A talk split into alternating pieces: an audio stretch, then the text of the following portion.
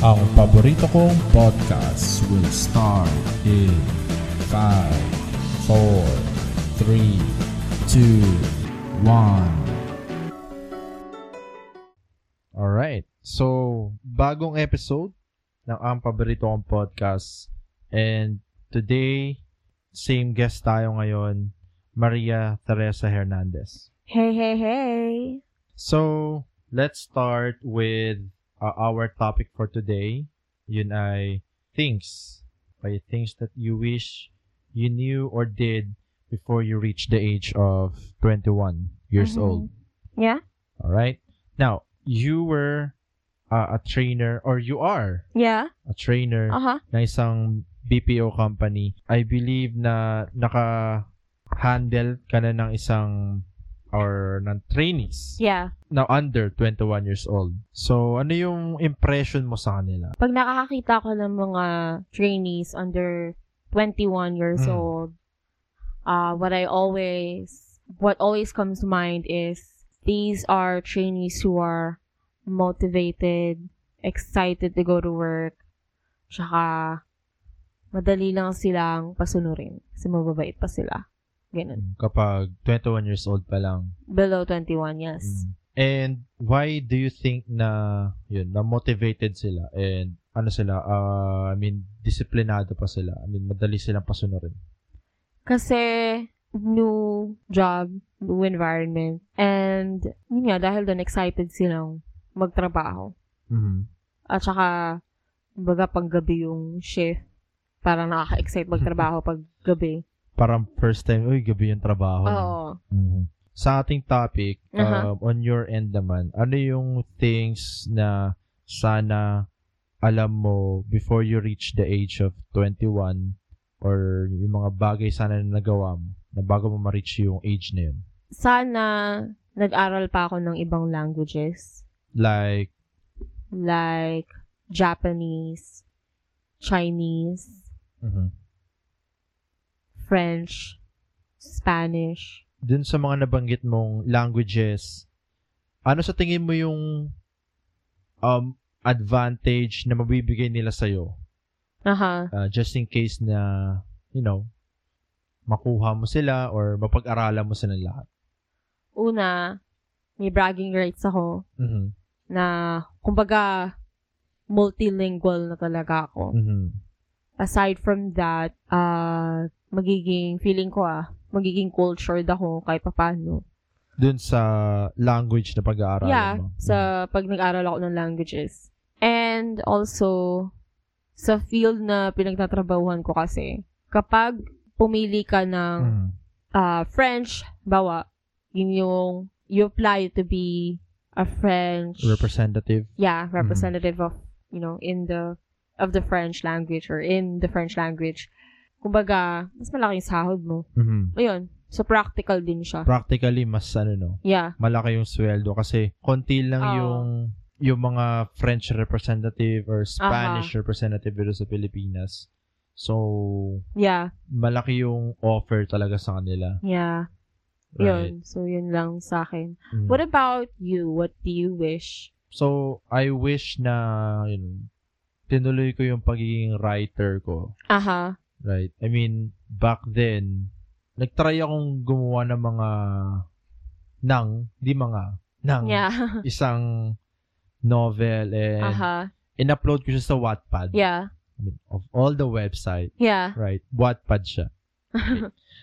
So, doon, um, it's more of a thriller okay kind of story. And yun, what did people think did anyone read it Yeah, I mean, nasa ano siya eh. Sa, nakita ko ah, na 3,000 reads. wow You know, I mean, yeah. Pero, kasi when, it ge- when regards to the, sa, sa standard, dapat kung para pasabi na nabenta siya, di ba? Dapat nasa 100,000. Yeah. Yun. Pero still, I did not expect na ano eh. na may magbabasa at Oo, all. na may magbabasa. Akala ko, mga kaibigan ko lang yung magbabasa. well at least diba Yun. Mm. So, why did you not continue knowing na, uy, baka, this is probably something I can do, Mhm. ganyan. baka may future, di ba? Yeah, yeah, yeah. Eh, ang kaso nga, eh, we live sa isang country na kung saan yung culture is Aha. you need to have a stable job. Aha. So, yun. Uh-huh. I see. Um, nag-aral ako Aha. nung college, pero, pero yun. Though hindi ako nakapagtapos ng college, pero nagtrabaho ako kagad. Yeah. Okay. So, hindi mo na binalikan yung Mhm. passion mo na yan. hindi ko na binalikan ulit. Kasi, kung magsusulat ka kasi you Aha. need to give Time. time, eh. time, effort. Eh, ang kaso nga lang, syempre, pag magtatrabaho ka na, especially BPO din Yeah. ako, diba? di ba? BPO, call center industry din. So, wala nang time para magsulat. Yeah. Wala nang time para m- mag-research. Yeah. Uh-huh. Mahirap naman, di ba? Kung magsusulat ka ng Aha. wala yung ano eh, ng wala, Wala yung- walang research. Yeah. Di ba? Basta makasulat lang. Aha. So, yun. Uh-huh. I see. Sayang. Hmm. Sayang nga kasi may mga nakinig na bakit ka ka nagtrabaho agad? Well, ang reason kung ba't ako nagtrabaho hanggang kasi panganay ako, Aha. right? So, kung dito kasi sa atin, pag panganay ka, Mhm. once na makatapos ka sa pag-aaral or once na may trabaho ka na, you need to support dun sa mga nakakaba- Yeah, na mas yeah. nakababata mong kapatid. Mhm. you know, school stuff, I got pressured na Yeah. kailangan kumita na kagad. So, yun. Naghanap ako ng mga call center, call center dyan sa Alabang. Thanks to God. Nagkatrabaho may tumanggap ka sa akin. naman. 'Di ba Kasi, yun yung ano eh, parang sad truth, Yeah. 'di ba sa atin. Like, hindi mo na natutuloy yung passion mo, kung ano Mhm. man yun, dahil Yeah. kailangan instantaneous yung pera. Yeah. like dapat every month or every or quincenas dapat may Yeah. sweldo ka.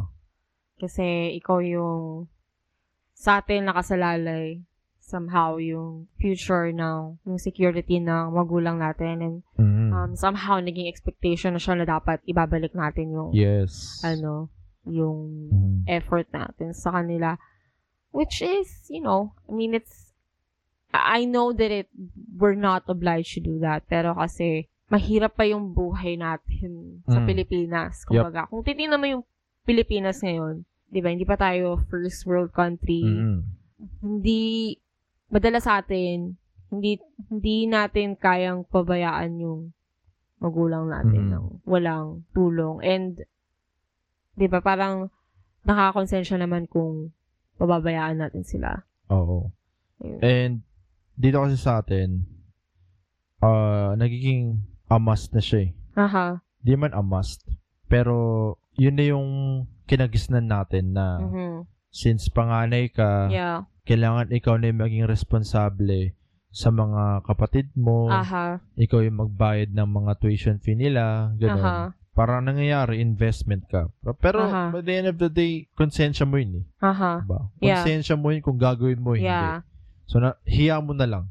Aha. Diba? Hiya mo na lang as a person. Hiya mo na lang kung tutulungan mo ba yung magulang mo. Pero, yun nga, sa other side of the coin, Aha. hindi mo nga lang matutupad yung passion mo. Aha. Which is, on my end, yun. Yung pagsusulat, Aha. eh. and, yun.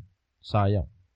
Yeah, kasi nga may may nakuha ka namang audience na kung tinuloy-tuloy mo eh. Mm. You never know. Yan. Actually, dapat may ano na yun eh. May part 2 yun. Hindi naman part 2, pero book 2. Aha. Pero ang problema nga lang is, yun nga, kulang sa oras. ganun. Aha. So, yun. Well, ano kaya yung pwede mong i-advise sa katulad mo na panganay din na gusto na may passion? Ganyan. Before they enter college, what do you think? Would you say? Para matuloy nila or I mean, I guess ano yung masasabi Hmm. mo sa kalagayan nila? Ilan taon ba bago mag-college ngayon? Ngayon, dapat Like, at least 18 kasi 19, mag senior 18. high ka eh. Mhm. oo. Yes.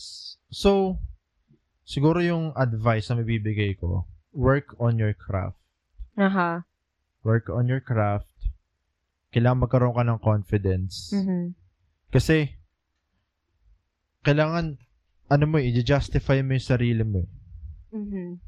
I-justify mo yung sarili mo na kaya kong gawin to. Yeah. Kasi sa- may mga may mga naysayers eh. Yeah. Ang sasabihin nila, hindi ka ano diyan, hindi ka kikita diyan. Yeah. And it, it can be your own family. Oo. And sadly, yun nga, di ka nila masusuportahan Yeah. doon. They want you to have a stable job kasi nasa isip nila is para yun sa'yo. Yeah. Okay, which is understandable. Yeah. Pero yun, you need to ha you, you need to work on your craft. Kailangan maging Yeah. confident ka sa Yeah. sarili mo to defend yourself, to explain yourself. Yeah. You can, I know that it's probably difficult kasi Mm. nga, ilang oras ang ilalaan mo para sa school. Yes. Tapos, gagawa ka pa ng, magbibigay ka pa ng time para sa hobby mo or sa passion Mm. mo, di ba?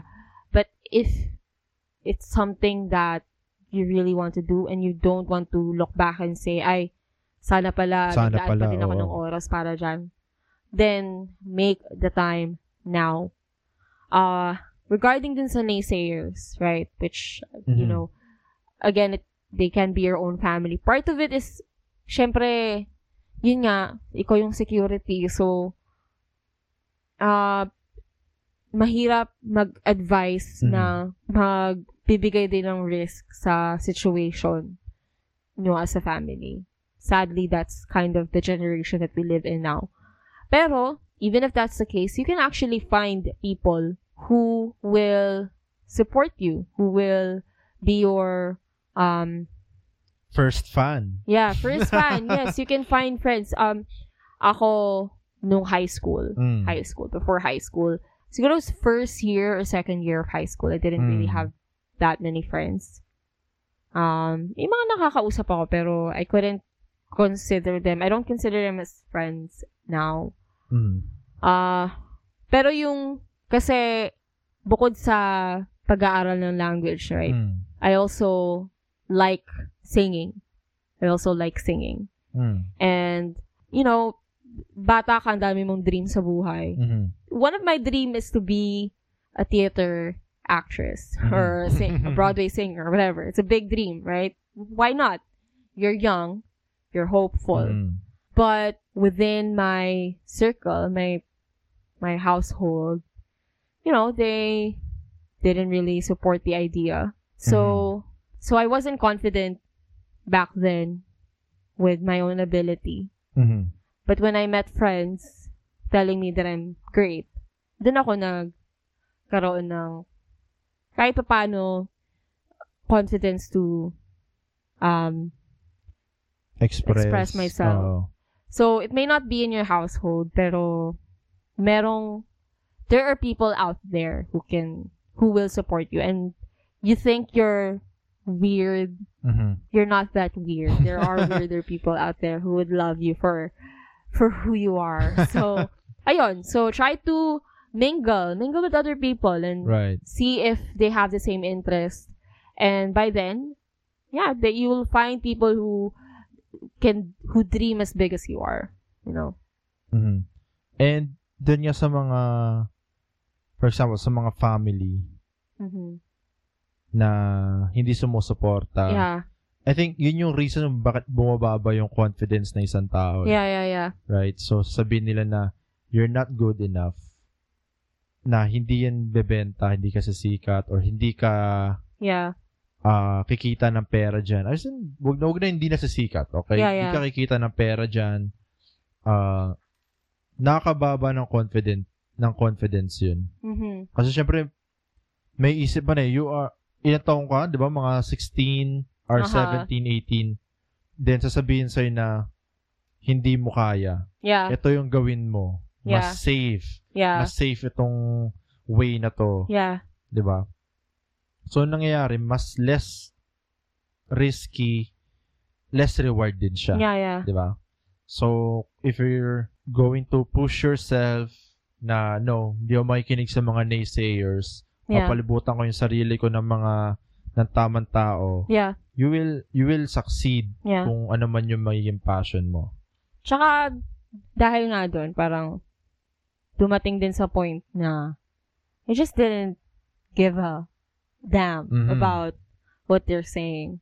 I'm very I got, you know, defensive Mhm. about, you know, who I am, Right. whatever that means. ayun, so kapag may sinasabi sila, just, yeah, be yourself. Mm. It sounds cliche, but that's what it is. Yeah, I mean, kasi kung papakinggan mo lahat ng opinion, I mean, okay lang makinig sa opinion. Yeah. You have to. Pero kung papakinggan mo lahat ng, alam mo yun, lahat ng criticism, Yeah. ano eh, parang, yun yan, ma- mawawalan ka ng paniniwala sa sarili. And, it, can, it can consume you. oo. And, parang, doon ka na magbe-base eh. Parang, Mhm. kapag ginawa ko to, siguro mas marami pa magsasabi sa akin na di ako magaling. Di ba? Aha. Kasi sa kanila pa lang nga, sabi nila, di ako magaling eh. Yeah. Paano pa kaya sa ibang tao na walang relasyon sa akin? Aha. Kailangan, dapat positive ka lagi. Yeah. Diba? Positive, Exactly. positive vibes ka lagi. Yes. You can do it. You'll find the right crowd. Mhm. dapat Um, may community, di ba? yeah. laging Kumahanap mo ganun. yung community mo na yun. Yes. Tuloy-tuloy na. Yes. Exactly.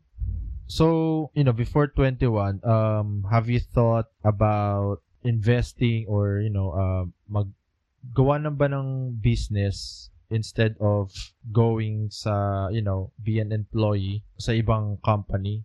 Hmm. Naisipan ba maging boss ng sarili mong maliit na store or maliit na Let's see. market? Mhm. Before 21. Before 21, yeah. Yes.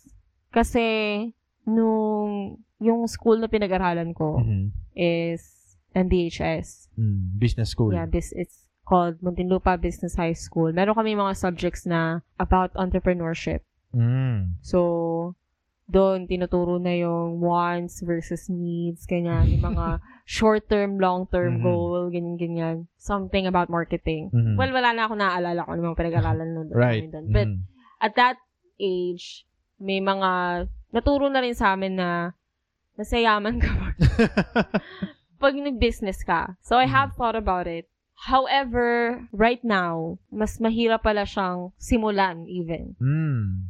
It's harder to start to start a business. yeah, to start a business or to invest in something more than I know. Maybe because hindi hindi talaga 'yun yung passion mo talaga. Kasi yung iba, Aha. I mean, bata pa lang, gusto ko maging businessman. Yeah. And even sa ibang bansa eh, like China, yung mga Chinese na nag-aaral dito sa Philippines, nag-aral sila para maging boss. Aha. Mag-aral sila para maging CEO ng isang company. Yeah. Diba? While tayo, tayo mga Pilipino, nag-aral tayo pa para maging empleyado. Yeah. Diba? Which is safer, right? Kasi papasok ka na lang sa Pero, isang yeah. company. Unlike dun sa, i- gagawa ka na sarili mong business, Mhm. ibig sabihin nun, wala ka. Yeah. Ang, pro- ang gagawin mo lang, kailangan mo karoon ng, kapit, ng kapital, Mhm. then gagamitin mo yun para gumawa ng isang business. Right? And Yeah. risky siya. Kasi, Mhm. what if kung hindi siya gumana? Yeah.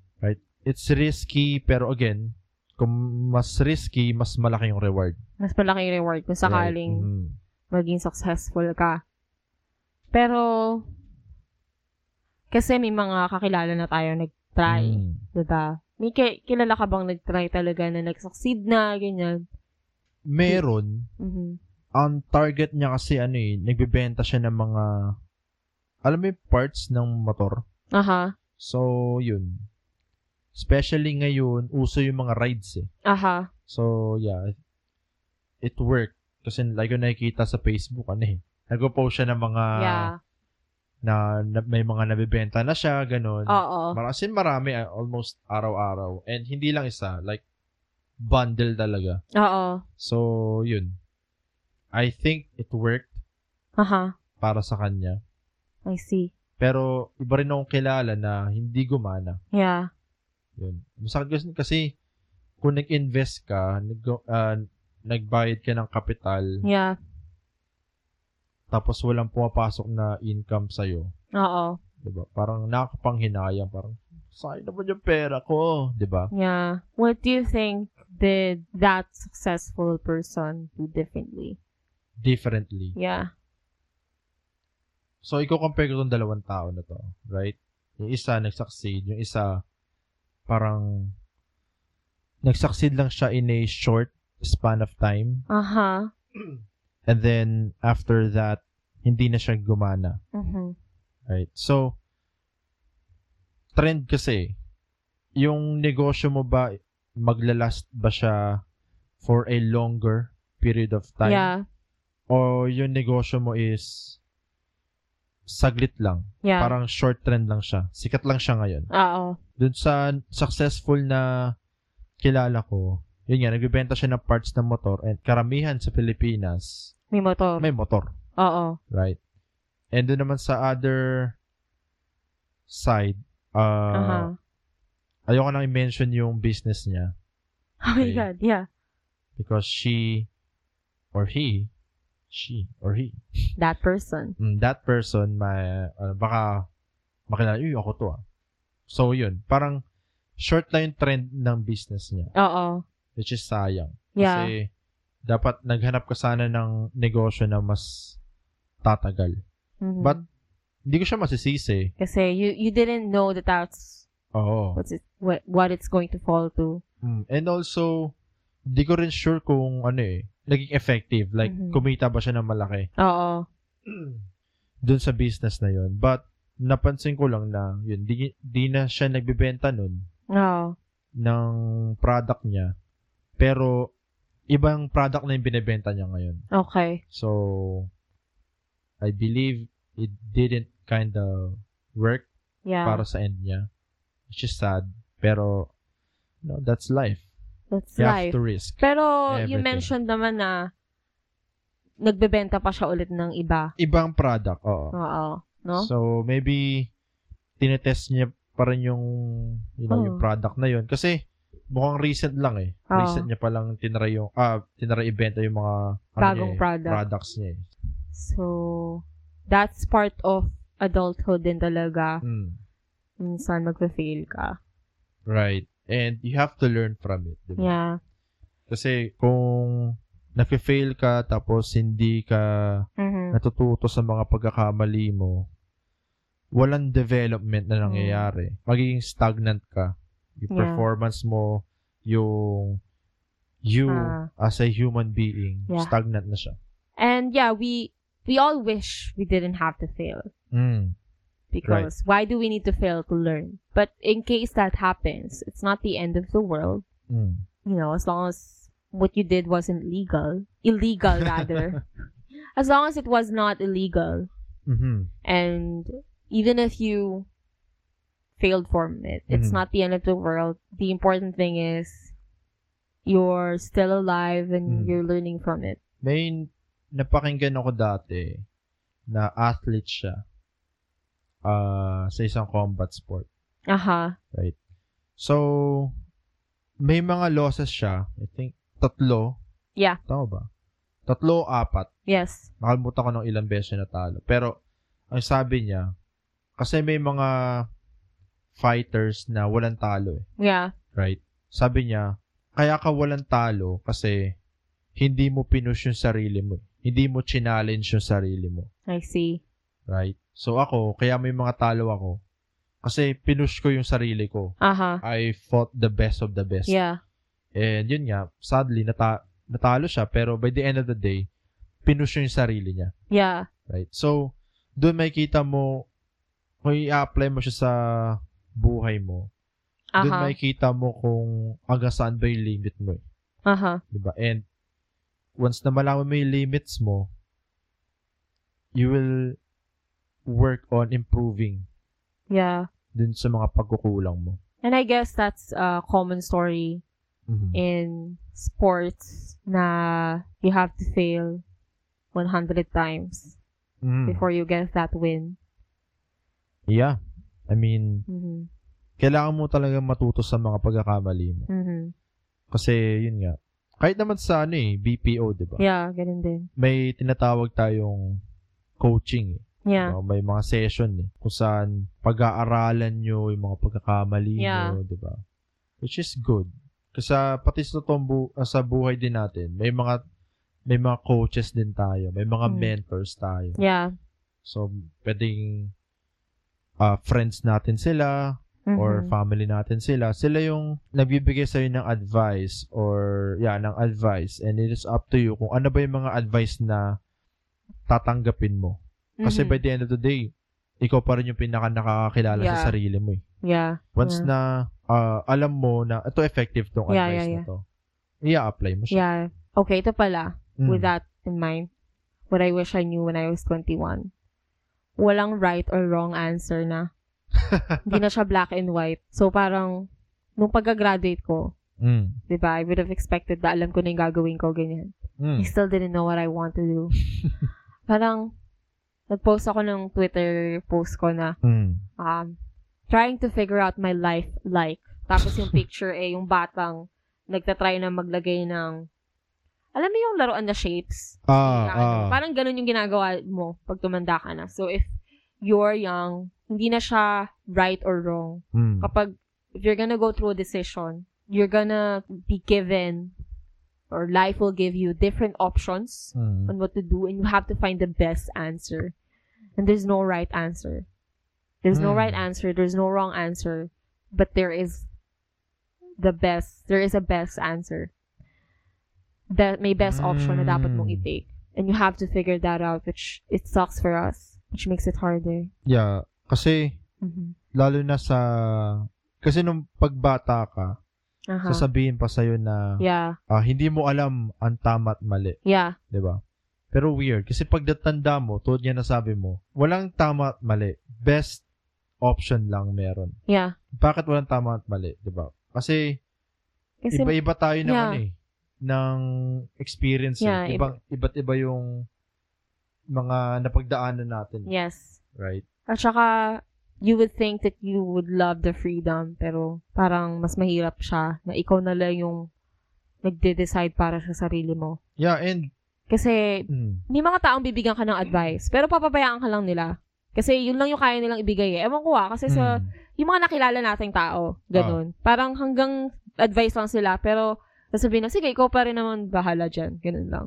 mm, Diba? Ewan ko kung yung iba, kasi may iba daming pakilamera sa buhay nila. mm. Pero yung mga nakilala ko ganun, na they just provide what they think they can say Mm. or they just give you advice. Pero at the end of the day, sasabihin nila sa'yo, pero nasa sa'yo yan. Yeah, sa sa'yo yan. oo Yun, nga. so, disclaimer lang. um, yeah, disclaimer. para hindi sila masisi sa uli. Oo. So, mahirapan ka lalo. Well, kasi wala naman talaga nakakaalam kung ano ba yung tama at sa mali. Yeah. I mean, kung when, when it comes to law, like, pag pumatay ka ba, Oo. tama ba yun ang mali? Of course, mali yan. Of course, diba? mali. Mali. Pero, We're talking about daily decisions that you Oo. have to do. hindi mo alam. And, depende sa mga nangyari sa past natin, Yeah. sa paligid natin, Yeah. yung mga decisions na gagawin Yeah. natin. I guess it's better if we give an example, right? Bago tayo nag-resign Mm. dito sa company na pinagtrabaho na, it took us time to do it. hmm. Right. Like, it took Years. COVID. Mm, nagdaan na yung COVID. Eh. Hmm, re-resign Diba? ba ako? Hindi. Mm. Oo. Parang, gusto ko nang mag-resign, ganun. Papagod na ako, ganyan-ganyan. Mm. Pero ang hirap kasi parang convenient na kasi yung trabaho na yun. Eh. Mm. Work from home, Oo. tapos tuloy-tuloy may Ako hindi ako work from magkakasweldo ka home. pa rin. Well, pero still, Yeah. 'di ba? May trabaho ka pa din. Yeah, Oo. stable na siya. At saka, kasi yung lugar, ito ah, kaya Mm. nahirapan din ako umalis. Gusto ko yung ambience ng place na, honestly, malapit lang siya. Mm. Tapos pag napasok ako, hindi ako na ano eh. Kasi di ba yung una nating company, parang, nakaka bago pa- ano, nakaka-down, nakaka bago pa ako pumasok, nararamdaman ko na yung anxiety. Oo. May anxiety akong nararamdaman na. Tapos nakaka-claustrophobic yung Mm. mismong building. Right. Pero dun sa isa, yung recent, bago ako lumipat, Mm. ganyan. Okay eh. Okay. Nakaka, maaliwalas yung lugar eh. Mm. Kaya madali lang. Pero, dumating na talaga sa point na araw-araw kang mapapagod. Oo. Mhm. Pero hindi ka pa rin makapag-resign. It's, Oo, kasi dahil niya may mga factors na No. "Hmm, sayang 'to eh. oh, parang, it's so easy to hear someone say, mag-quit ka na, Mm. ganyan. Pero i- sa sarili mo, hindi mo pa rin alam kung ano pa. Yun nga. Kasi pwede nilang sabihin na, "Oh, hindi na pala healthy sa'yo yan. O, natotoxic ka nga na pala Oo. eh. Hindi umalis ka na dyan. Oo. hindi nyo alam. May mga ibang bagay na hindi ko Yeah. kayang bitawan. Diba? Yeah. Tulad nga ng envi- environment, yung Oo. ambience ng office, di ba? Just, yung, isipin mo sayang naman. Oo. And may mga friends na din, di ba? Oo, tsaka, friendship na kayo. din. kumbaga, maririnig ka lang, puro ka reklamo, hindi ka pa naman nagre-resign hanggang ngayon. Ay, nako. Nakita mo ba yung, may content na ganun si Nurse Even? Mm. Hindi na rin follow ko. Ah, Umiiyak-iyak na siya. Iyak siya ng iyak. Pagod na pagod na daw siya. mm. Tapos parang, parang 10 years na daw siya doon. Imagine mo, nurse, 10 years eh, sa Mm. work. Pagod na pagod na daw.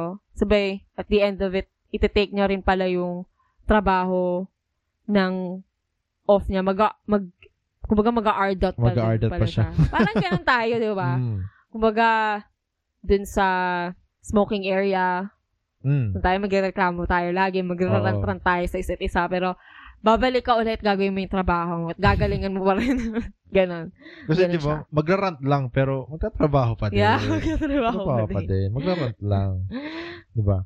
Oo. And, go, ah, yeah, speaking of ah, sa topic natin, tingin ko isa yun sa hindi ko rin masyadong nagawa yeah. yung pagrarant. Kasi wala akong pagsabihan eh. Ay, talaga Yeah. ba?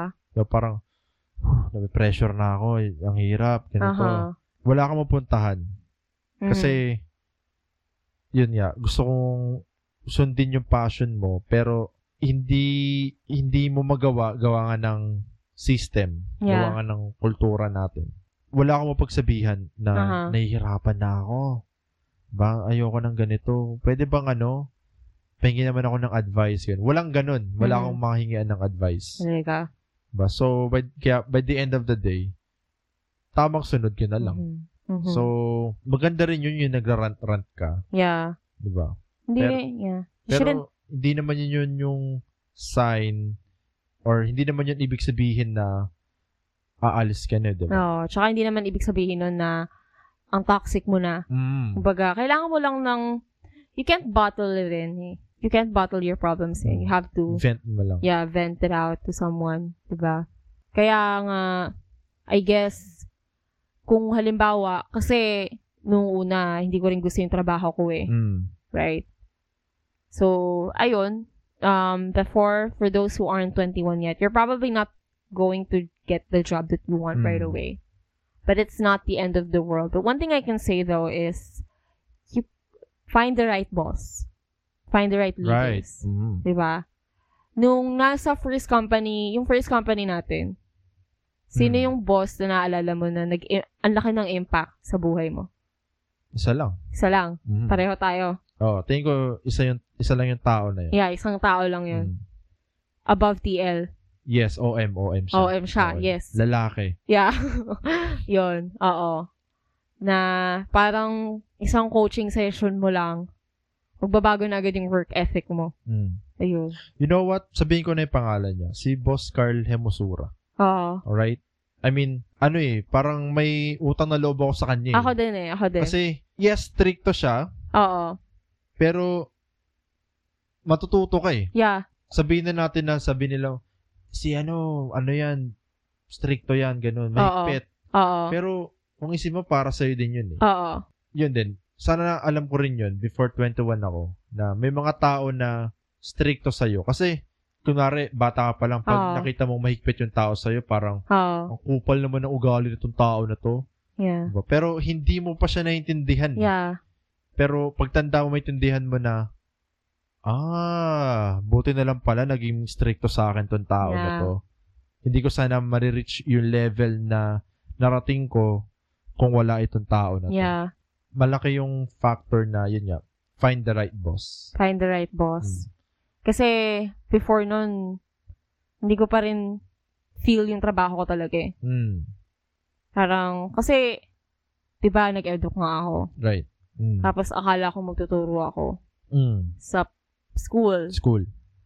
So, hindi ko gaano pinrioritize yung work Mm. na meron ako at that time. Ay, Ah, pagiging call center. Yeah. Okay. Pero dahil sa kanya nga, medyo nagbago yung drive ko talaga O, Oh, yung sa pagtatrabaho. approach mo, no? Yeah, so, maswerte ka kung makaka makakasalamuha ka or makaka-cross ka ng ganong klaseng tao. Yeah. Kasi yun yung klase ng tao na nagtuturo sa'yo. And much better kung before 21 years old, Mhm. nad, ad, andun ka pa lang sa process ng papasok ka na ng Mm. Ah. young adult, yeah. 'di ba? And makaka salamuha ka ng ganong klaseng tao, Mm. which is a big or huge advantage para sa iyo, Yeah. 'di ba? So, by the time na nakapunta na ako sa... Kasi, aminado ako nung last months nung dun sa company. Hindi din talaga ako Sa first company. parang, di ba, nagigig abstinero. Medyo unprofessional na rin talaga Mm. yung work ko nun. Oh. Yung pagtatrabaho ko nun. So, I just decided to let it go. Oh, umalis ka na. Yeah. But then, nung I got a fresh start sa new company, madali Mm. na lang. Because Oh. of the impact that, Ginawa ng tao na 'yun Yeah. sa iyo. Yeah. Lalo na kung makakasalamuha ka ng isang isang boss or isang leader Mm-hmm. mhm na hindi niya na mas lesser ano hindi ko siya masabi lesser ayoko sabing lesser siguro mas maluwag yeah. kaysa dati mong boss kaya ngayon parang akaya ko na to akaya kong i-handle to Oh, tsaka parang you know how to work with them, you know how to work. Kasi dahil nga dahil nga sa kanya, 'di ba, parang natuto kung kung paano ah, mag-handle ng call mag-handle ng call, Mm. mag-handle ng product na 'yun, right numbers, mm pati sa mga tao. I don't Mhm. know why, pero ganun yung nangyari. Like, you know what to do, Mm. and you know what they need from you. So, mas madali na lang siyang i-manage eh. Mm-hmm. Ayun. and weird kasi nung na, lumipat tayo sa second company Yeah. right hindi nila alam kung paano magbasa ng metrics Yeah. or ng scores. Yeah. Marunong magbasa ng scores, Yeah. ng metrics. Yeah. Actually, madali pa nga yung ano eh, yung metric ng panahon na yun eh. Hmm. To, kasi syempre, lagi naman nagbabago sa Yeah, yeah. BPO world.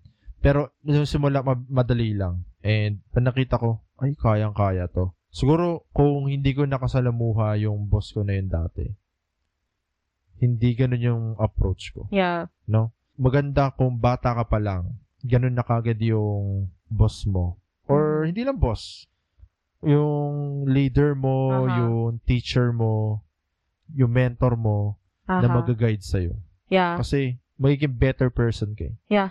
And dahil doon, dahil nga sa naging iba na yung mindset ko, madali na akong na-promote. Mm, Ayun. parang ano na, no? Mhm. Parang smooth na yung Ah. sale mo. Yeah. Hindi ka na mangangapa eh. Yeah. Na, paano ba ako, paano ba ako mapopromote dito? Aha. Diba? Pero, dahil nga sa turo niya, sa guidance niya, parang Mhm. ah, ito yung gagawin ko para Mhm. ma-promote ako, which is, may map ka na eh. Yeah. May guide ka na, okay. Yeah. Sundin ko na lang to. And then we were able to make friends dun sa second company na Mm. talaga. We had friends dun sa first. And sa second din. Mm. Pero, madali na lang, basta madali na lang makasama sa mga Mm, Makisa- boss. Makisama, oo. Oh, mga ganun. Hindi naman sa pagiging user, pero Mm. kailangan mo eh. Oh, kailangan mo. Kailangan mo maki- makisalamuha eh. Kasi hindi ka mabubuhay nang ikaw lang mag-isa. Yeah. Kailangan mo magkaroon ng magandang relationship. Mhm. Even with your boss. Right. Kasi yung TL natin, di ba, baga tayo na-promote, Mm. is our friend. Oo, close friend Yeah. natin. Close friend natin. Well, medyo may common interest naman din kasi. Tsaka mabait naman talaga Mabait siya. naman talaga siya. Like, everyone loves him. Everyone. Eh, like, everyone loves him. So, yun. maganda na may relation, magandang relationship mo sa Oo. ah, sa coworkers mo. Ayun. So yeah, before 21 years old, 'di ba? Dapat alam mo Yeah. na hindi lang ikaw ang nagtatrabaho sa isang company. Yes. So, if- for example, magtatrabaho ka sa isang company, right? Yeah. Or what not, kung saan ka man magtatrabaho. Mhm. Laging may coworker ka. Yes. Lagi ka Eh. may kasama doon. Yes. And you need to work with them. Yeah. di ba? Mapag, maki, maki, makisama ka. Yeah. Kasi mahirap na papasok ka tapos alam mo, yun, parang, parang wal, walang gusto sumama sa'yo, walang gusto tumabi sa'yo. Aha. Di ba? Parang, ah, ayoko na, ayoko na dito. Ayoko Aha. na trabaho dito. Yeah. So yun, importante yun, makisama. Yes, makisama ka. And, And underrated yun. P- Feeling ko underrated trait yun eh. Yeah. Yung pakikisama. Kasi lagi nila sinasabi na kailangan maging matalino ka, Yeah. kailangan maging matulungin ka, patient, ganun, Yeah. industrious, hard work. Pero, di natin masyado na na-mention yung pagiging cooperative mo. Eh. Yes. Diba? Yung pagiging friendly mo. Yeah. Which is needed, especially sa Philippines. Mm. Isa siya sa mga bagay na makakatulong sa'yo Oo. para to get to where you need to be. It's to Mm. make the right connections Mm. Again, surround yourself with the right people. who will lift you up. Mm. Yung mga kaibigan mo na yan, tulad yan ang napag-usapan natin kanina. Aha. Yan at yan ang magiging parang first supporters mo. eh. Yeah. Yan, yan ang unang magiging fan mo Aha. if you approach, kung gusto mong gawin yung creative passion mo. Mhm. Like for example, itong podcast. Yeah. Right? Marami akong naging friends sa sa work, Yeah. sa pagbabasketball, Yeah. sa school. Yes. Sabi ko, guys, pwede namang pa ano nito, pa comment, pa share. Aha. And they did, Uh-huh. Yeah. diba? Inispread nila yung page. If ever na back then, kung di ako naging mabait sa kanila or kung hindi ako naging friendly sa kanila, di ba? Oo. Mahirap ikalat yung product ko. Mahirap ikalat yung itong podcast ko. Yeah. So, yun. Thankful. Thankful ako sa kanila. Mhm. And siguro, good job na rin sa akin. kasi naging friendly ako back Yeah, then. yeah. Right? So, yeah, yun. because uh, if for anyone who doesn't know, si Jar- sa aming dalawa kasi si Jari yung nakakasundo lahat. Ganyan. Walang, I don't know kung may nagagalit sa kanya, pero wala naman based on what I... yeah, Mm. sa work, Mm. wala. Mhm. Pero tingin ko meron. eh. Kasi, if you're going to define an ass kisser, siguro lalabas ako dun. Ay, talaga pa? Tingin ko. Aha. oh. Kasi mabait ako sa mga boss eh. Ayo. Kasi yung, it- ito kasi, ito kasi ang nagiging problema eh. Hindi lang sa boss, hindi lang sa company, pero sa sa lahat ng bagay. Yeah. Kasi I guess we we could agree na may mga hierarchy talaga sa society. Yeah. Diba? Yung mga presidente ng subdivision nyo, Yes. diba? coach mo, Yeah. ah, magulang mo, Mhm. kahit sa inyong magkakaibigan eh. Kahit sa inyong magkakaibigan, may mga may mga parang boss-boss yan. eh. Yes, yes. Diba? So, ako kasi, as much as possible, gusto kong maging kaibigan yung mga mas nakakataas sa akin. Okay. Mataas ang posisyon nila dahil Mhm. may, ano sila, eh, may skill sila Yeah. ng, alam mo yon matalino sila, Yeah. uh, friendly sila, kaya naabot nila yung ganong klaseng posisyon. Kaya na-promote sila or Yeah. naging successful sila sa buhay. Mhm. So, ako naman, you have to take advantage of it. Ba't hindi Yeah. mo sila kakusapin? Ba't hindi mo sila tutropahin? Yeah. Di ba? Sayang eh. You have to be resourceful sa buhay. Yeah. So, kung sasab- sabihin mo ng, oh, si Jari, ano yan? As kisser yan. Kasi, tinan mo Oo. yung mga boss, oh. Lagi niyang ano, kausap, oh. Oo. Sip-sip ang wala.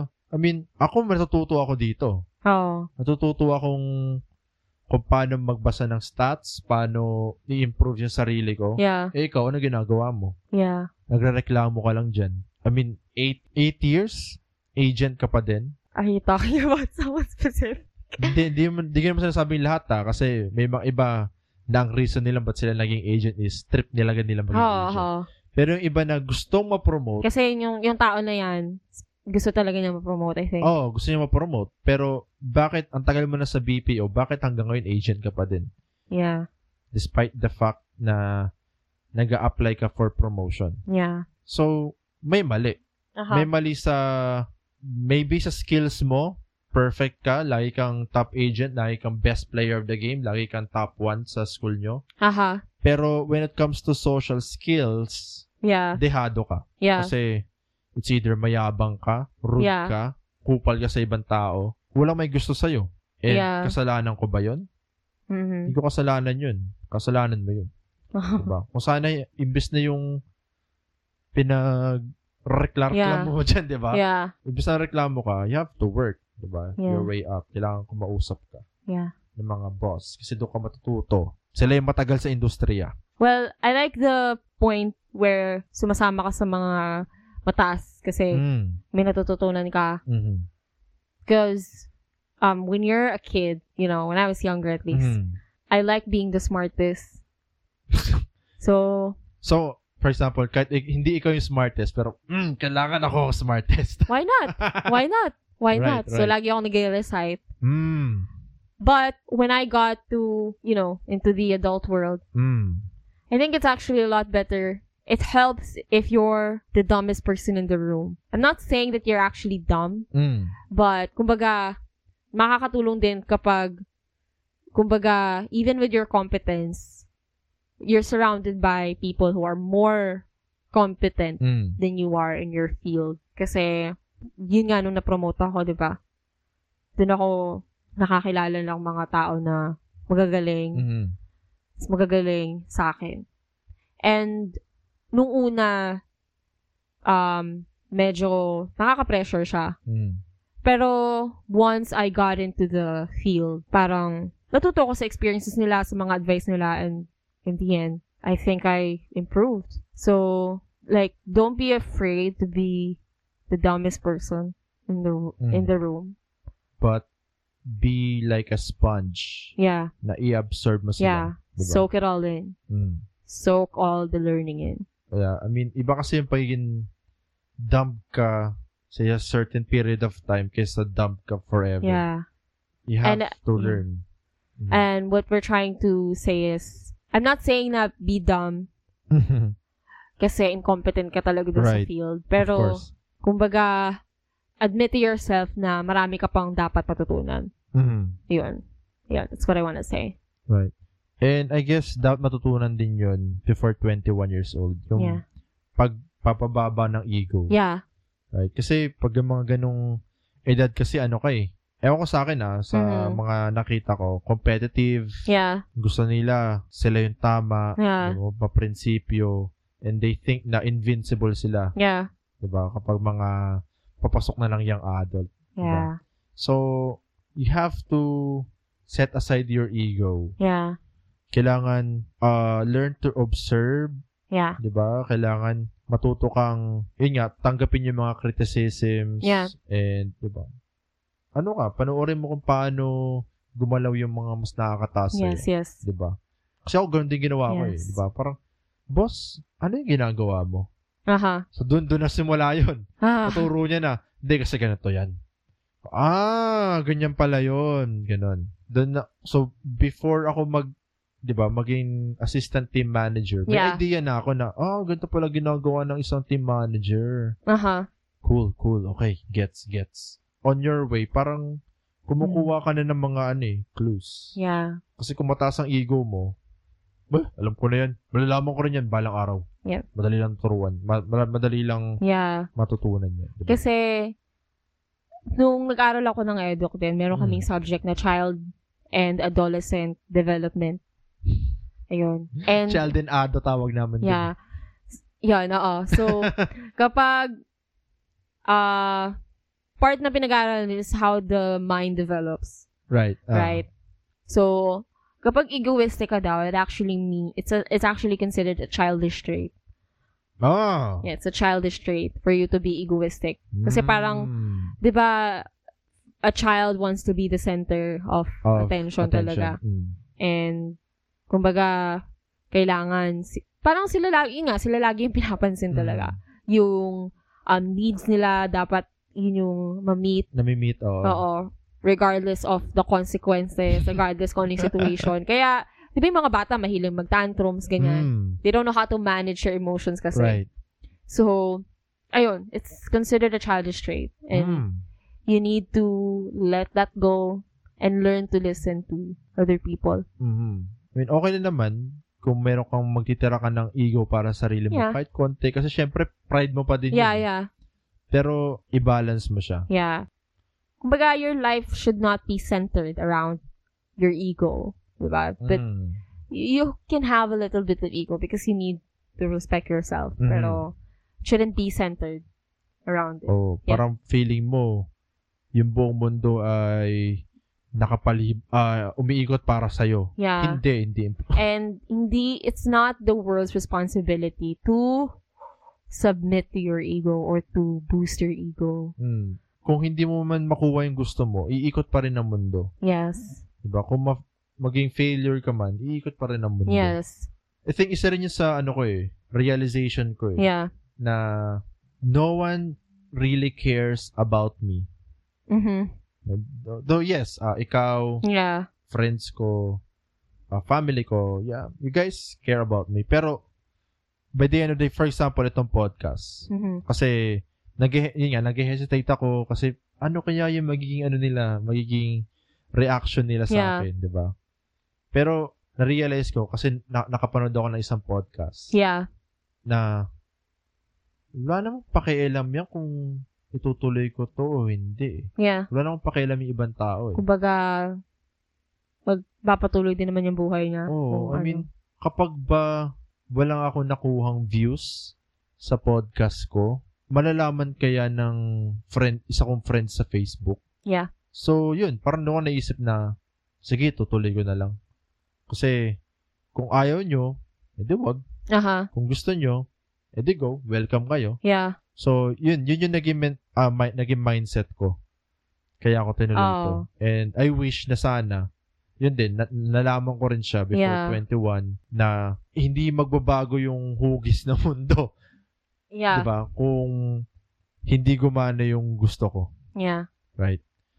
So, a- actually, parang hanggang ngayon, ano pa rin yun eh. Parang narana, parang alam mo yun na, Ang hirap niyang i-let go eh. Ang hirap Oo. niyang um, tanggalin talaga sa consciousness mo Mm. entire ex- completely. kapag hindi sumang-ayon sa akin yung Yeah. kapalaran, parang, ah, ba't ngayon ka pang umulan? Mag-jogging nga dapat ako eh. oh, come on. Di ba? I mean, di- yung mga malilit na bagay. Sobrang pete mo naman nun, no? Um, naniniwala ka ba na ang babae is nagmamature sila na mas mabilis kaysa sa lalaki? Well, pinag-aralan din yan sa Mm, I mean- kaad. Yeah, I mean, Eh. kasi ano eh, ang debut nyo 18, kami 21. Based on the subjects that tackles this, that subject, Mm. they said yes, mas madaling mag-mature ang babae. Mm. So, pag um, yung adolescent stage is uh, younger Mhm. compared sa... Nakalimutan ko nung, kung anong age kami nag-start magdalaga. Pero mas maaga siya kumpara sa lalaki. Mm. So, yes. feeling ko kasi parang ayoko madaliin yung maturity. eh. Yeah. Parang nasasayang yung Ako din eh. pagiging bata mo eh. Kasi hindi, kasi pa naging mature ka, Yeah. mature ka na forever. Yeah. Pero kung ang mentality, kung young yung Yeah. mindset mo, ano yun eh, parang may specific time lang siya. Yeah. And limited siya, limited lang siya. So, Yeah. once na napasok mo na lang, sige, mature na ako. Yeah. Wala na. Kaya nga, di ba, parang tayo yung, yung mga pinanganak ng 90s. We can't let go of the nostalgia of being a Mm. kid, right? We still call ourselves the 90s babies because it's hard to let that go. The Hard. millennials. Kasi, ako din, um, ayoko madaliin yung maturity. Mm. talaga. Um, I want it, I want to take it one step at a time. Mm. Kasi, most of the times, yung mga tao sa paligid, maraming, maraming nangangarap na by 25, gusto ko, ah, may asawa at anak May na asawa ako, at anak ka na, oo. may bahay at lupa na ako. I mean, I mean, okay lang, okay pero lang, oo. pa- pa- para sa atin, Oo, parang masyado pang bata. sa akin masyado Oo, maaga. yun. masyadong maaga yun. I Kasi, mean, Mhm. yes. I mean, si mama, alam ko 22 yata siya eh, Aha. nang pinanganak ako. kasi ang may, yun. ang nasa isip ko nun, parang, kahit nung siguro college ako nun, Mm. naisip ko na yun. Sabi Right. ko, parang ano ba yan, 20 25 years old. 25 years ko lang may enjoy yung kabataan ko. Tapos, after nun, magiging nanay na ako. Mm. Parang, parang hindi ko kaya. Ganun. And, nag-graduate ka ng 21 years, ah, 20 years old, Yeah. right? And, magpapakasal ka or magkakaanak ka na ng 25. Yeah. So, 5 years lang. So, within that 5 years, dapat lubos-lubosin mo na Yeah. Pa, kung may trabaho ka, gamitin mo na yung pera mo para ah, gastusin sa mga gusto mo. Kasi Mhm. 'di ba? Kung bibigyan mo yung oras, yung kung bibigyan mo ng time limit yung sarili mo na Yeah. oh hanggang oh, pag 25 ano ah, dapat kasal ka na Yeah. or may anak ka na, or may anak ka na. Five years masyado siya maikli. So, kaya sa akin, ang ideal kapag ikakasal ka, ako ah, is around, yeah, 30 years old. Yeah, ako din. 'di ba 30 years old. Kasi sabi ko nga ng 28. Pero parang hindi pa kaya.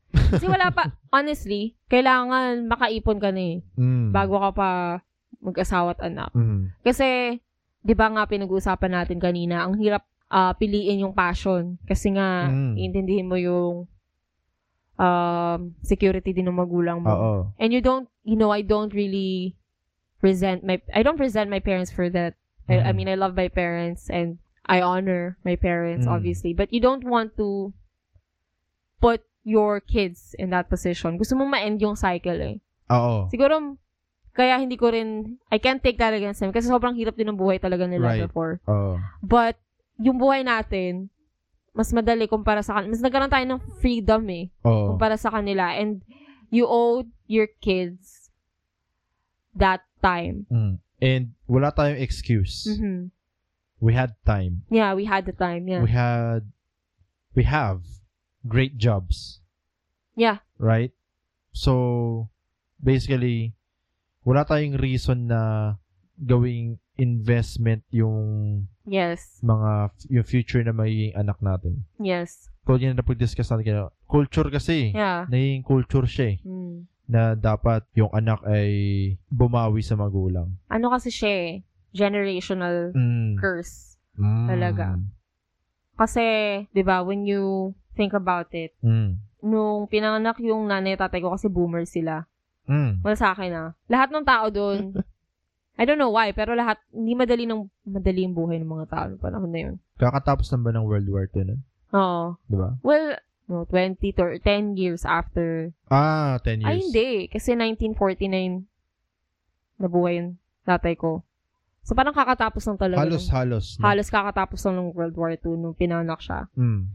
And he was expected to work. Teenager pa lang siya. Mm. Yung, yung ginagawa niya, yun na yung ginagawa niya since, Oo. since he was a, a kid. Basically, a kid. Oo. He didn't have the same freedom as I did to Mm. pursue what I want. Ayun. So, kaya, kaya siguro, nung, by the time I was born, it still wasn't easy to, to support us, right? Mm.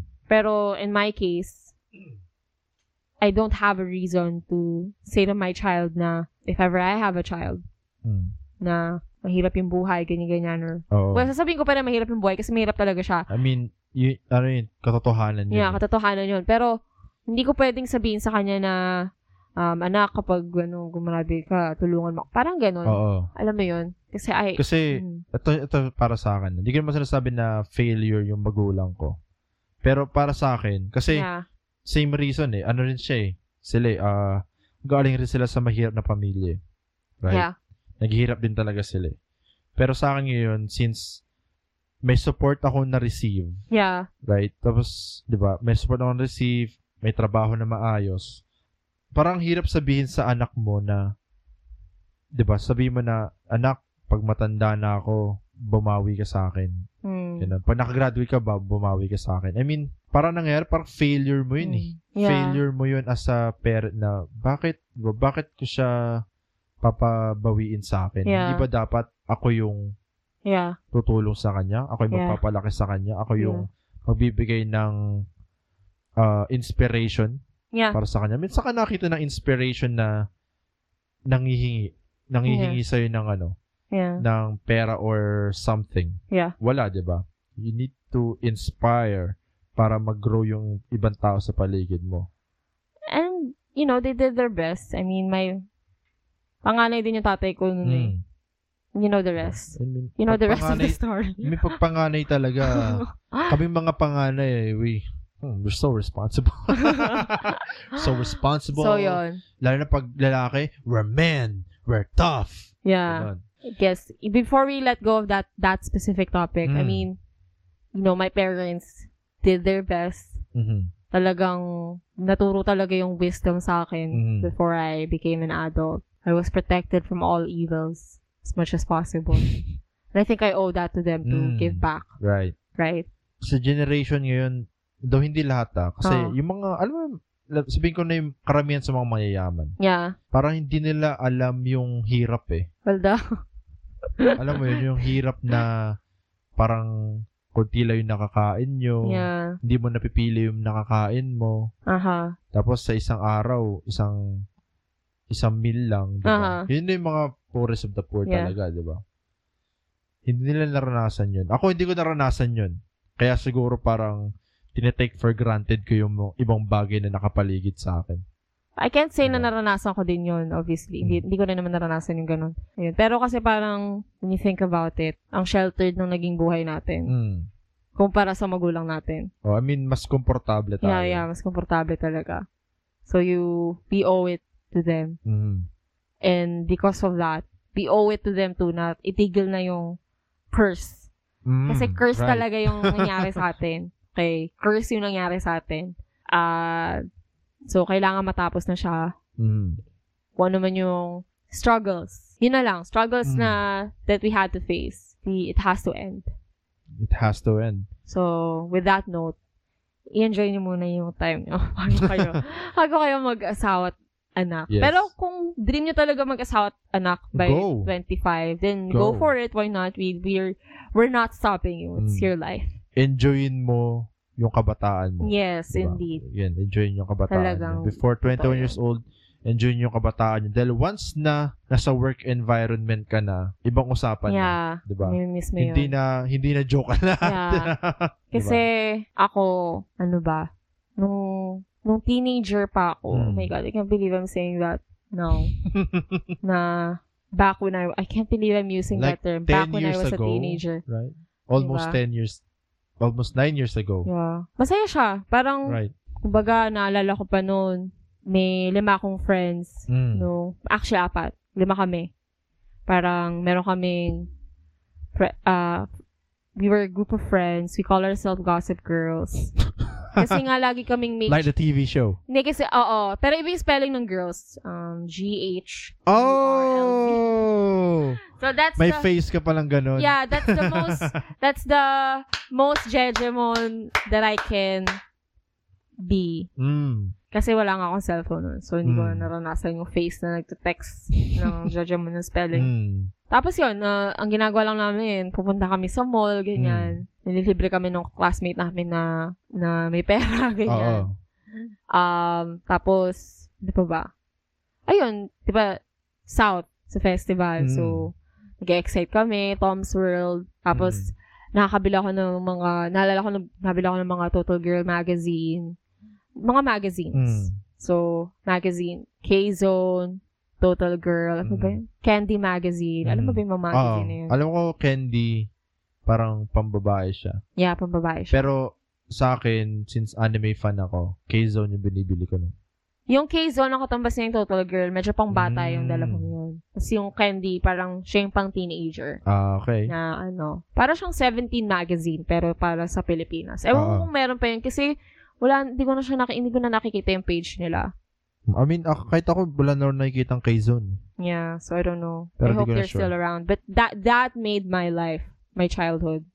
You know, nanonood ako ng Disney, Nickelodeon. And I wouldn't have that any other way. At that age, may mga kakilala na akong nag-jojowa, Mm. right? And ang ako ang pinakaka, pinagkakaabalahan ko is pop culture. pop culture, reading here and there. Mhm. But I, like I said, wouldn't have it any other way. And I got to enjoy my life. Um, I got to discover who I am through pop culture. Mhm. So I love it. I mean, How about you? ako nung bata ako, yun nga, more on anime, Mm-hmm. ang physical activity ko nun, basketball. Uh-huh. Anime, basketball. Hindi pa ako masyado, ah, hindi, into movies na ako nun. What movies do you watch? Yun na, mga Forrest Gump, ganun. Talaga ba? Mm. High school? Hindi. Before 21. Okay, fine. Okay? Hindi na pinapanood. Forrest Gump. Pero, nung high school ako, nung high school ako, hindi pa ako masyado into movies nun. Yeah, okay. So, naging into movies lang ako nung college. I think high school yung feeling mo cool ka, pero looking back, Um, oh my god, I look hideous. yeah. Uh, well, I look, I look girly, like Mhm. really, really girly. I like pink, flowers, stuff like that. But I wasn't cool. I was weird. I was a weird girl. Mhm. Still am. Ang hilig ko noon, hindi movies. Mhm. Well, nanonood ako ng mga movies, pero yung mga sinasuggest lang. Um, pinapanood ko lagi nun sa Nickelodeon, napanood ko nun. Drake and Josh. Sad- Mm-hmm. Sadly, yung main actor dun is Yeah, yeah. Mm-hmm. he went sideways, whatever. Let's not talk about it. But yeah, I used to watch that a lot. iCarly, Victorious, Zoe 101. Tapos nung bata ko, meron din all that. Medyo hindi Nickelodeon ko napapanood yung din. all that kasi bat- batang-bata pa ako nun. Mm. Nickelodeon yan. Ah, diba? Nickelodeon ang lahat. Tapos, yung cartoon sila is um, Fairly Odd Parents tsaka SpongeBob. SpongeBob. Yun. Ako kasi laking Cartoon Network ako eh. Oh, More on I see. Cartoon Network, Kids Next Door, Aha. mga ganun. Tapos nung yung Disney naman, Hannah Montana, Sweet Life of Zack and Cody. Ano pa ba? Wizards of Waverly Place, tsaka Sunny with a Chance. Mm. Ako kasi sa Disney kasi ang focus ko nun ano eh. More on sa side nila Mickey Mouse. Ay talaga. Oh, yung House of Mouse. Aha. Tapos yung mga movie nila yung Three Ano, Musketeers. goofy movie ba yun? Goofy movie. Still the best Disney movie. oh, I see. Let's Joke watch it. I'll watch it. Mm. So, yun. Yun. Yun yung gusto ko So, sa mas kanila. cartoons and anime yung mga trip mo. oh, back then. Nung high school lang. Medyo mas anime talaga. Pero anime talaga. See? Pero, ang pinaka pinagtutuunan ko ng pansin talaga nun, mga rock songs. Wow. Oh, mga banda. Anong banda. rock? that was specific. Yung mga ano, yung mga post-hardcore, mga emo-emo. Ah. diba? Kasi, ewan ko ah, Ay nako. We all went through an emo phase. yeah, I mean, since pinag-usapan natin yung, diba, before 21 years Yeah, old, yeah. I mean, everyone has a face. Yeah. I mean, I I didn't go through the, I didn't go hardcore Mm. like my friends. Kasi may mga friends ako now na nagkukulay ng hair. may Hanggang mga ngayon? Tattoos, yes. okay. Um, tapos, ang akin lang eyeliner. Eyeliner na. ta- Yun, eyeliner lang talaga. ako sa akin, ano Tsaka yung eh. hair na yung bangs. Kasi, Ah. ano lang. Ayun. Ako sa akin, well, wala pa akong ano eh, yung pambanat ng buhok. Aha. So, ako ang ginagawa ko. This is high school ah. Yeah. Ginagawa ko. Bin- Binababa ko talaga siya oh, kahit wavy mo. Stupid ass hair. Tapos, Aha. minsan eyeliner kapag natitripan talaga. Yeah. Pero, hindi ko masyado ginagawa yan. Kasi, masakit sa mata eh. Pero nagano ako noon, yung pedicure na black. You know what? Yung eyeliner. Ay, pedi- manicure pala. Yeah. Go, sorry. go, go. Sige, Sorry. ikaw muna. Manicure pala na black. I see. Yung eyeliner na black, you really don't have to hurt yourself to get that. Bakit? Kasi, Paano yun? kailangan, kailangan ano ka lang. Kasi ngayon, mas marunong na ako mag-makeup, di ba? La- Mm. Lagi akong mahilig manood ng mga makeup tutorial sa YouTube. Ah, ah. Basta ano ka lang, i-relax mo lang yung sarili mo. Huwag Masyadong, kasi ang harsh nung ginagawa nung mga kaklase ko. Tsaka, ang kinukulayan lang nila is yung baba, which is, it makes your eyes droopy, girls. Don't go through it. It's not worth it. Hmm. Yeah. Unless, unless you're going for the goth emo look, then go for it.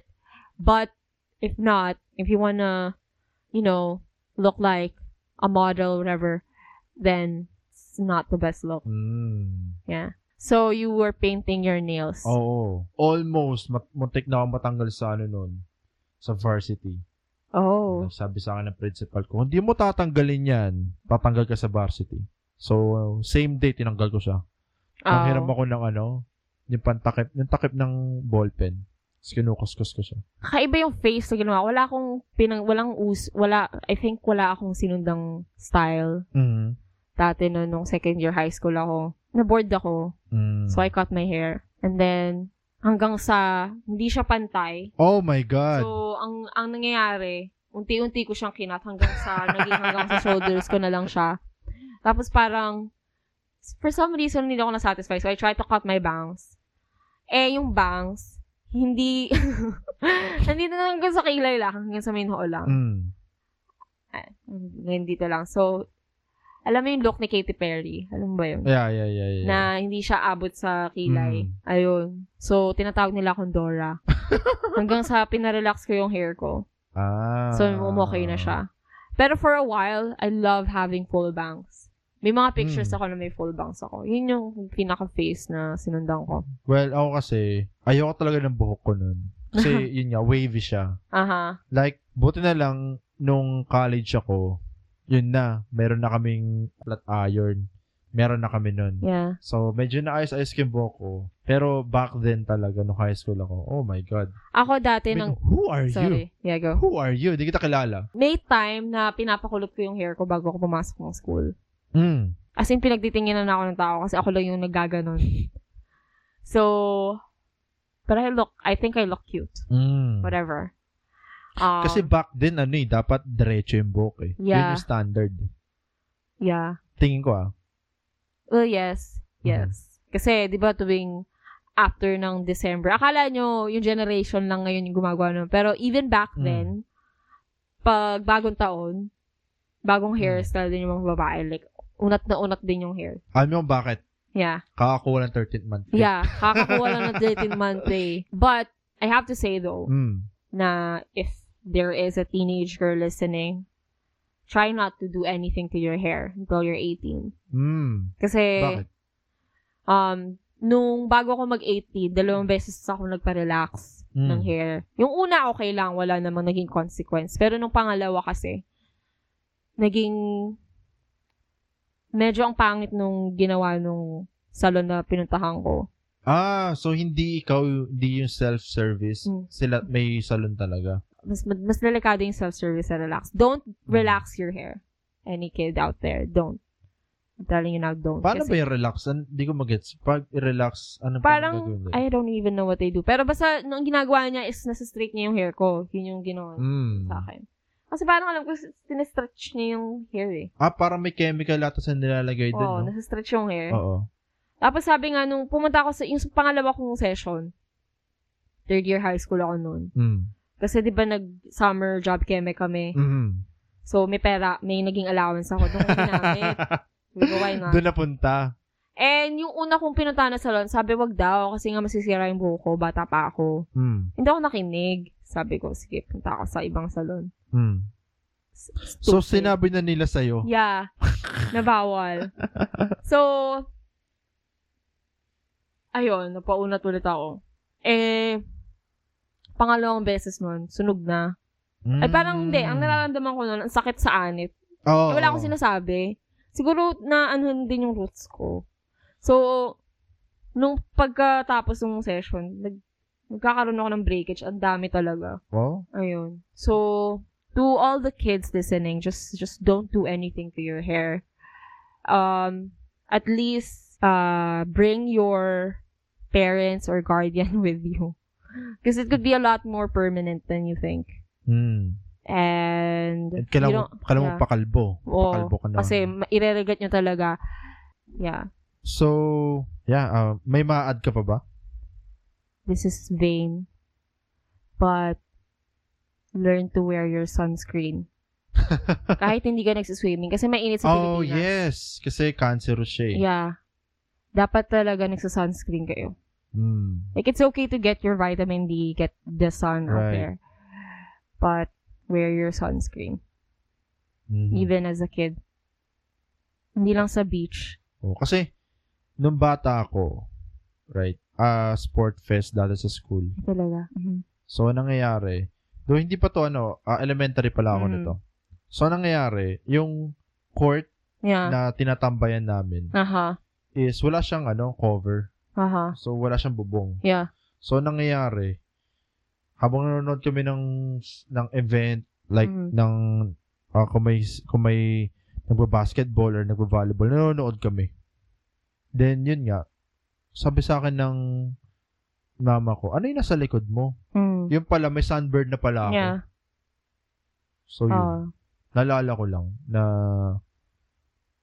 dapat alam mo na yun eh. Da, di man, dapat alam mo na yun. Dapat ah paalalaha. Kung may anak kayo na gano'n, dapat paala, ah, paalalahanan yun na, oh, ba't mag-sunscreen ka? Kaya, di ba? umiwas sa araw. Hindi Umiwas sa dahil sa, ayaw mong, Umitim or Yeah. ano. pero let's just remove that Oh, concept. skin, skin disease kasi yun. eh. Yeah. Mm. Pero kasi, uh, it could save your skin from cancer. And, madaling, nakaka-age ang sun. Mm. Believe it or not. Nakaka-age ang sun. Ganun ba? Yes. So, yung mga batang mahilig mag-skincare, if you're not wearing your sunscreen, this, it's pointless. Hmm. Yeah.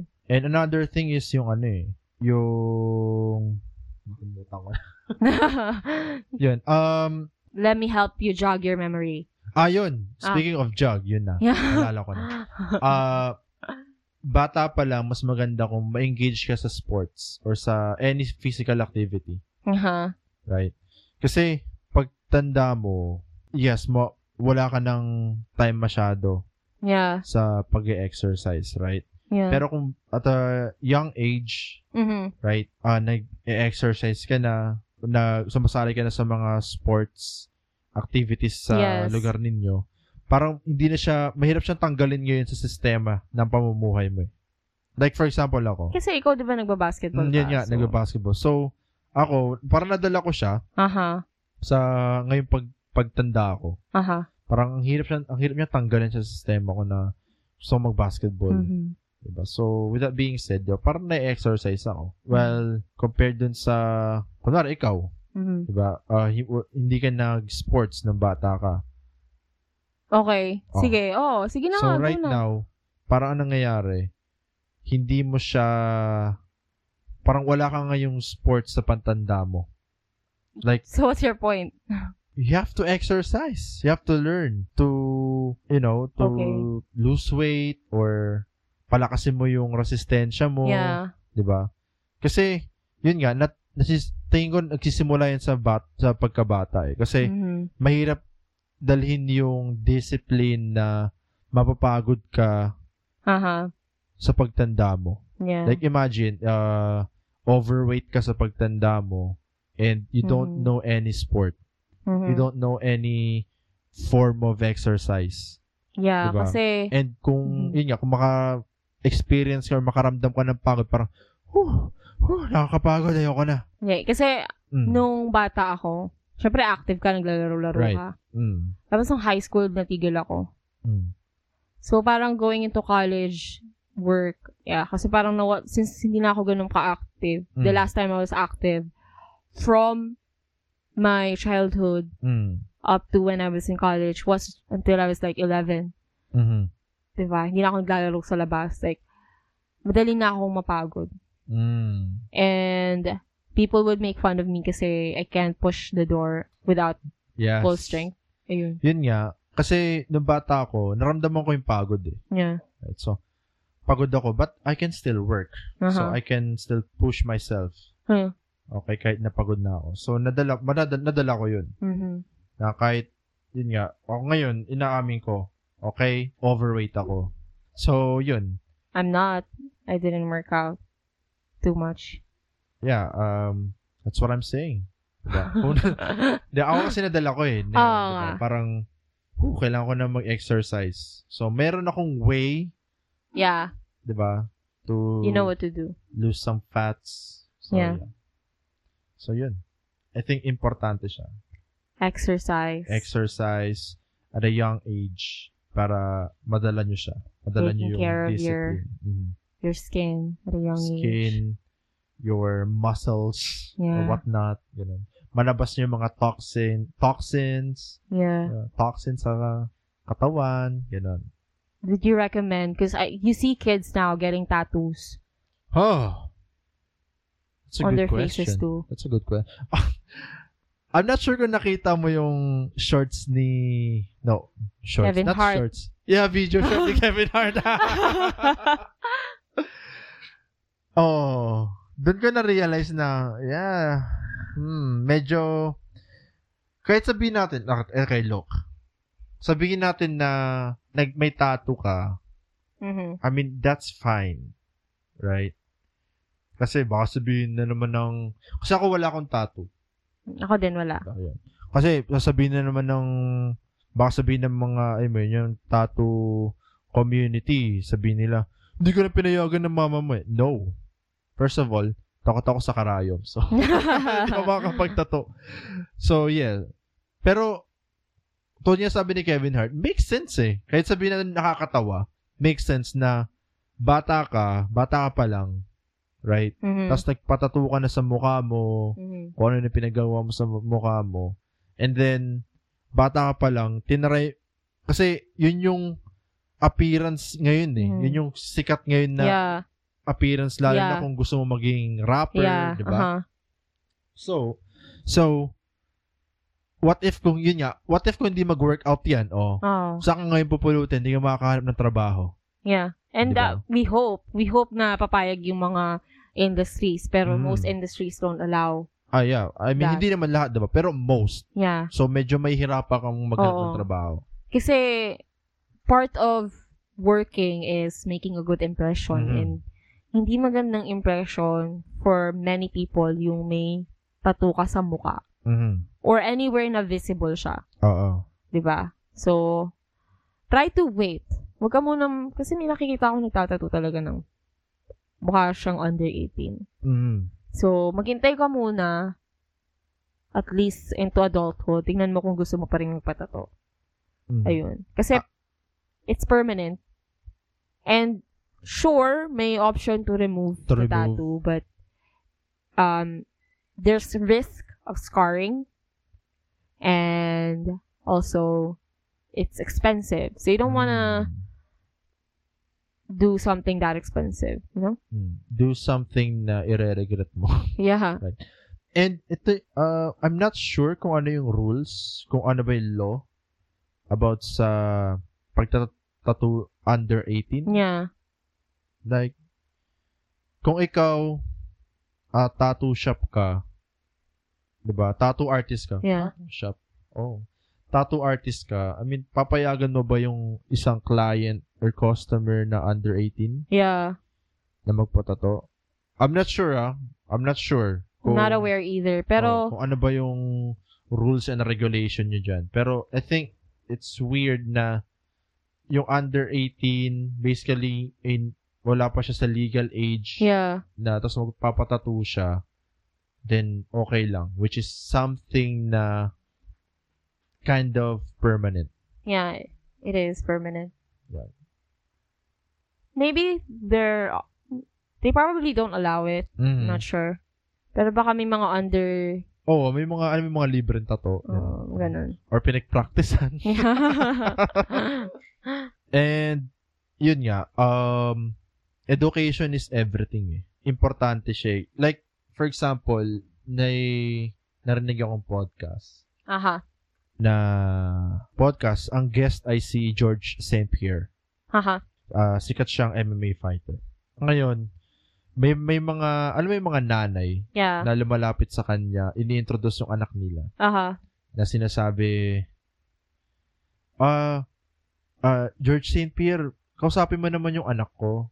Yeah. Kausapin mo naman yung anak ko. Parang bigyan mo naman siya ng motivational ah, co- quotes, di ba? Yeah. Kasi gusto niya maging ano eh, maging fighter din eh. Gusto niya, gusto niya maging MMA fighter eh. Bata Mhm. pa lang siya Yeah. na, bata pa lang. Tapos ang lagi sinasabi ni George St. Pierre, kumusta yung pag-aaral mo? Aha. Diba? Kasi, ano yun eh, ah, importante na may tinapos ka eh, Yeah. diba? Para may, may, may safety net ka. Mhm. Lalo na sa, diba, sa panahon ngayon, ah, may Facebook, may YouTube, in which, mas mabilis ka, ma- mas mabilis na yung pera sa'yo eh. Yeah. And, tingin ng iba na, kailangan ko pa ba mag-aral? Yeah. Parang kaya ko namang kitain yan dito sa ano, diba? Yeah. hindi nila alam yung mga risk Yeah. na what if kung hindi gumana, Oo nga. 'di ba? Hanggat kaya nyo mag-aral, mag-aral O kayo. Oh, mag-aral, no? Ano yun eh, parang regret ko din yun eh. Kung sana Oh, gusto ko sana graduate, pero Aha. isa rin sa gusto ko is weird kasi gusto ko nung unang maging oh, gusto ko talaga maging teacher eh. Yeah. Uh-huh. Pero alam mo yun sa college may mga minor subject. Aha. may isang subject doon, yung general psychology, Aha. tsaka sociology. Aha. Doon ko na-realize na, tingin ko mas maganda siguro kung ito yung course na kinuha ko. Sociology or general psychology. Feeling ko, you can, you can thrive in, in those Tingin ko. courses. Hmm. Kasi, ewan ko, parang, ang interesting pala ng subject na to. Parang gusto ko yung course na ganito. Aha. Yun. Yun lang, sayang. Alright. Well, speaking of, kasi I'm sure may mga batang dadaan sa ganito. Hmm. I had strict parents. Right, A okay. strict household. Mhm. How about you? Yes, absolutely. Yung Okay. stricto. Yung mama ko, medyo maluwag-luwag pa siya. Yeah. Pero yung, yung late father ko, yun, Yeah. Yeah. ano siya? Mm, stricto talaga siya. Ako, late father, el- elder sisters. I had three elder Hmm. sisters. Um, five Strict, elder strict sila lahat. brothers. Yes, they're all strict. Mm. They were all strict. Like I didn't have a phone. Like I told you, I didn't have a phone Mm. until I was in college. Para, kasi bago akong magjowa. Hanggat, hanggat walang trabaho. Mm. Wala. So I didn't do it. I didn't venture on that part. But were you thankful? Looking back. Hmm. Good question. Well, yes. Overall, ah. Aha. Overall. Kasi, for me kasi, yung pagiging strict kasi ng Yeah. ng papa ko medyo may mga negative effects siya. Hindi ko matatanggi yun. Pero overall, Aha. thankful talaga ako. Uh-huh. Yeah. I mean, tama siya. Buti na lang naging stricto siya. Kasi dito kasi sa community dito sa ano namin, neighborhood namin. Ah, ano siya eh, parang tingin ko hindi na ganun ka-safe. Kasi parang alam mo yun, may mga drug addict, ganun. Yeah. It's just scary Yeah. honestly. Pero, just imagine kung hindi naging strict yung papa ko sa akin. 'Di ba? I might, Aha. you know, baka kasama na ako dun sa mga nag-a-addict-addict dyan. Aha. 'di ba? You'll never know. So, thankful ako naging stricto siya. Mas naging disciplined kami. Aha. Naging disiplinado kami Uh-huh. Yeah. na wag gawin yung mga mali. Yeah. Yung tingin na yung mali, ay, ayoko dyan, iiwas ako. Yeah. di ba? Yun naman na sinabi niya sa amin, huwag ka mag-drugs. Yeah. Pwede kang uminom. Actually, bahal pa nga mag-yossi. Aha. Pero, syempre, rebellious face. Pero di na nag-yossi ngayon. Pero yun, drugs, ayaw talaga niya. Aha. Ayaw niya. Takot siya. Tingin ko kasi, matagal na siya dito, nakita niya na, na may Okay. mga nagda-drugs talaga na, ewan, ko, mga addict dito sa community namin. Yeah. o sa neighborhood namin. So, yun. Tingin ko natakot siya doon. And he wants to make sure na hindi kami mapapasama sa mga addict-addict dito. Okay. I see. So, ikaw, ah, thankful ka ba? Kasi, ano eh, wala kang boyfriend. Nung ano eh, college, high Aha. school. Diba?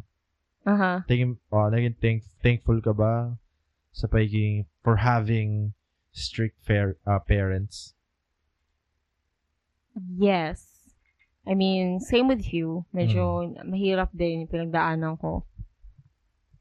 But overall, Mm. um, I am grateful for growing up that way. Mm. Kasi I don't really look back and say, ay, sana pala nagkaroon ako ng date sa stairway. Ganun. Binigyan ako ng love letter. Parang, no, it's not a regret. Kasi high school boys are not the best. It, it wasn't the, like, when I was a high school girl, I don't think I would have jived with a high school guy. Mm. Parang di mo sila type. Yeah. Even at that age Mhm. at that age ha. At that age ha. And of course now, you know, we're we're decent people obviously, Mm. right? Tsaka parang yun nga, everyone's selfish at that age. Mm. So they'll everyone will easily just break your hearts, Mm. which I mean, I don't know if I may I I don't know if I would have recovered because I don't know what happened. But I'm glad I never really got into it because it wasn't worth it. I don't think it was worth it. Mm, You know, like having a relationship that age. Yeah. that age. I mean, sa akin okay lang naman. Akin okay lang na magkaroon ng jowa yeah. aha pero you need to have aha a you know a a mindset na wag mo ibigay yung lahat aha kasi bata pa kayo eh Ang Uh-huh. yeah bata nyo pa eh para sabihin na forever na to ganun ganun yeah I mean may mga couple na nag-work yeah. work out okay? But that's like one in a million. Oh, like high school ano 'di ba? High school high school sweethearts kayo 'di ba? Yeah. I mean, meron, meron, meron gumagana. Pero high school, let's say na magjowa kayo ng high school. Yeah. Tapos magka-college kayo four years. Yeah. So sa four years na yun, parehas ba kayo ng college na papasukan? Uh-huh. Let's say parehas kayo ng college na papasukan. Parehas ba kayo ng course na papasukan? Yeah. Kasi kung sabihin natin na parehas kayo ng college, parehas kayo ng course na papasukan, Huh. parang may isang, may isa, isa sa inyo, Na hindi talaga yung trip. hindi talaga yung trip. Mag, gusto lang niya na magkasama kayo. Yeah. In a real world, most of the time na magkaiba ng college, magkaiba sila ng school or university. Four years, mahaba yung, mahaba yung ano na yun eh. Mahaba yung panahon na yun. Mm-hmm. So, walang kasiguraduhan. Yes. Nagiging kayo ba forever? You may, you might say na uh, ngayon, kunwari nakikinig kayo ngayon, uh, below 21 years old kayo and may jowa kayo or may bowa kayo. You may think right now na forever, Yeah. forever na yan. Yeah. Pero ang masabi ko, uh, it might be not. Okay? It might, ah. Might. Pero i-enjoy nyo. Yes. I-enjoy nyo yan. Kasi kung, for example, mag-break kayo, oo, Yeah. masakit. Oo, Yeah. masakit. But, pero may isip mo na, okay lang, naging masaya rin naman ako eh. Uh-huh. And since na nag-break kami, ano nga ba ang dahilan ba't kami nag-break? yeah. Diba? You, you can improve yourself. Yeah. And Diba? you Ano ba yun? learn from the lessons that. Oo. Ba't You nga got ba kami nag-break? Mm. Diba? Naging, nasakal ko ba siya masyado? Diba? Naging babae, masyado ba ako naging close sa ibang babae? Kaya siya nagalit sa akin. Aha. Yeah. Uh, Diba? Mga ganun. Yeah. Learn from it. And, again, pwede kang magka-boyfriend or girlfriend af, ah, once na, diba? Once na makagraduate ka. Kasi, darating at darating ka dyan eh. Yeah. Diba? Darating at darating ka sa point na yun na kakailanganin mo ng partner sa buhay. eh. Yes. So, yun. Oh. love will find a way. Ako kasi, I don't, again, looking back, I don't, okay lang naman magka-jowa kayo at that age. mm. Pero I've seen, kasi I'm the girl here, and I've seen what my friends have gone through Mm. and what high school boys have done were really messed up. Okay. Yeah, Mm. they were messed up in a way. Most of them. Yeah. Pero ako, lalaki ako. Pero di ko madedenay na malaki yung population ng mga lalaking, alam mo, yun, nagloko. I mean, ako, Ganon ka bata eh. ako, kahit ako, nagloko din ako. naman. Hmm. Hindi ko matatanggal yun. But, Ganon ka bata din. high school. Kaya nga, yun na nga eh. So, don't date hi- in high school kasi high school guys are not the best guys.